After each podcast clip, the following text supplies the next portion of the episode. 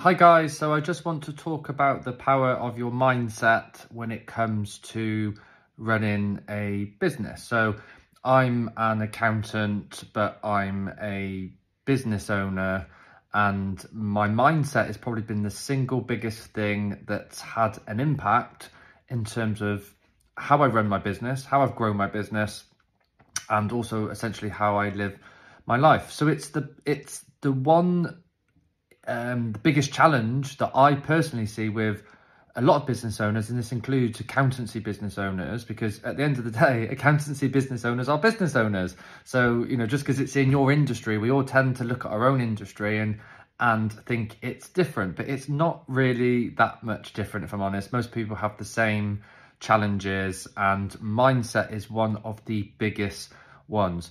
So, the one the first challenge I see with mindset is not being prepared to ask for help or search for help or, or actually admit that you might not have all the answers. So my my dad uh, unfortunately is not around anymore, but he was a a business owner. I guess I can call him that. He ran a um an uh, a building business, probably a few other things he sort of messed around with as well. But he ran a building business for a number of years, and I was quite young at the time when I saw him sort of doing this, but since then, I can look back and I can see lots of the, the things that my dad maybe did wrong because he, you know, he wasn't in the right circles.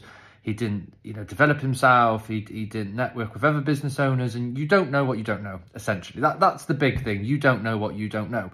And by the way, that's not the biggest problem, which I'll come back to in a second. Um, but the mistake my dad made is he wasn't prepared to be vulnerable to look for answers or admit he didn't have all the answers. And unfortunately, even it's not as bad today, um, you know, with mental health and, you know, particularly men maybe being a little bit more open and vulnerable, uh, but probably still a bit worse than women. It's not as bad, but it's still a big issue, whether you are female, male, you know, there's this kind of um, uh, this kind of armor, this kind of shield that people put on when they start a business because they start a business and they I don't know if it's just convincing themselves as well as convincing other people around them, but they build this aura of confidence and I've got all the answers. I know what I'm doing. It might be they might be scared to admit they, they don't have all the answers. But at the beginning, that's probably quite natural. But where it becomes a big issue is when you've been in business a number of years something's not working and you still don't ask for help. You know, running a business is pretty much like anything in life, you know, needing help in life in general. It's just balmy not to ask for someone for some help. Um, so that's the biggest hurdle I see is not asking for help. But I think the underlying problem to this is not actually being unprepared to ask for help. It's not having a growth mindset in the first place. So if you don't have a growth mindset yourself, you're not going to look outside to grow yourself, if that makes sense. So if I don't look at myself and say, I need to be better, I need to learn more, I need to grow, and and that's before we talk about other people showing weakness. That's just ourselves. That's just looking at ourselves saying, how can I be better?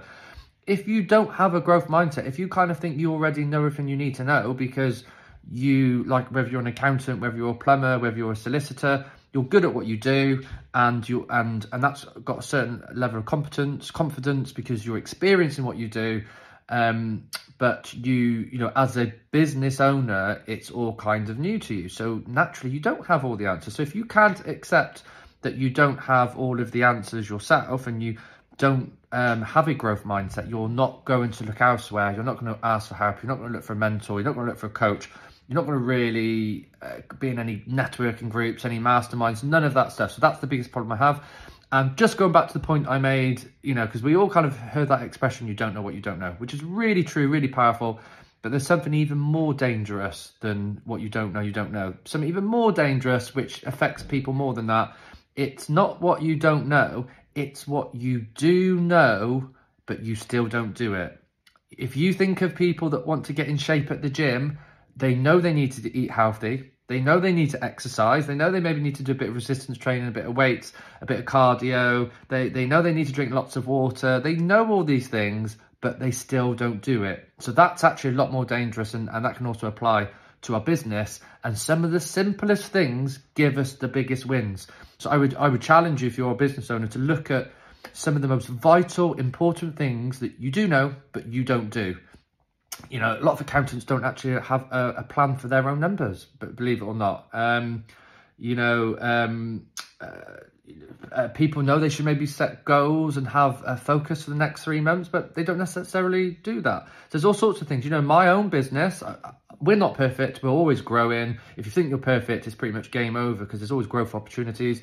But sometimes there's some very basic growth opportunities. So we didn't have a proper follow up system in place with prospects to, to really follow up with them and just because people got busy lives. You can't just assume that because people don't get back to you, they're not interested. And, and it's so basic. It's almost one of the first things you should do, but it comes back to time, it comes back to priority, it comes back to focus. And it I mean, transformed our business is a strong word, but it's made a huge impact putting that in place. And, and you can imagine in your own business, there's probably lots of things you do know, but you don't do. Thanks, guys. Cheers.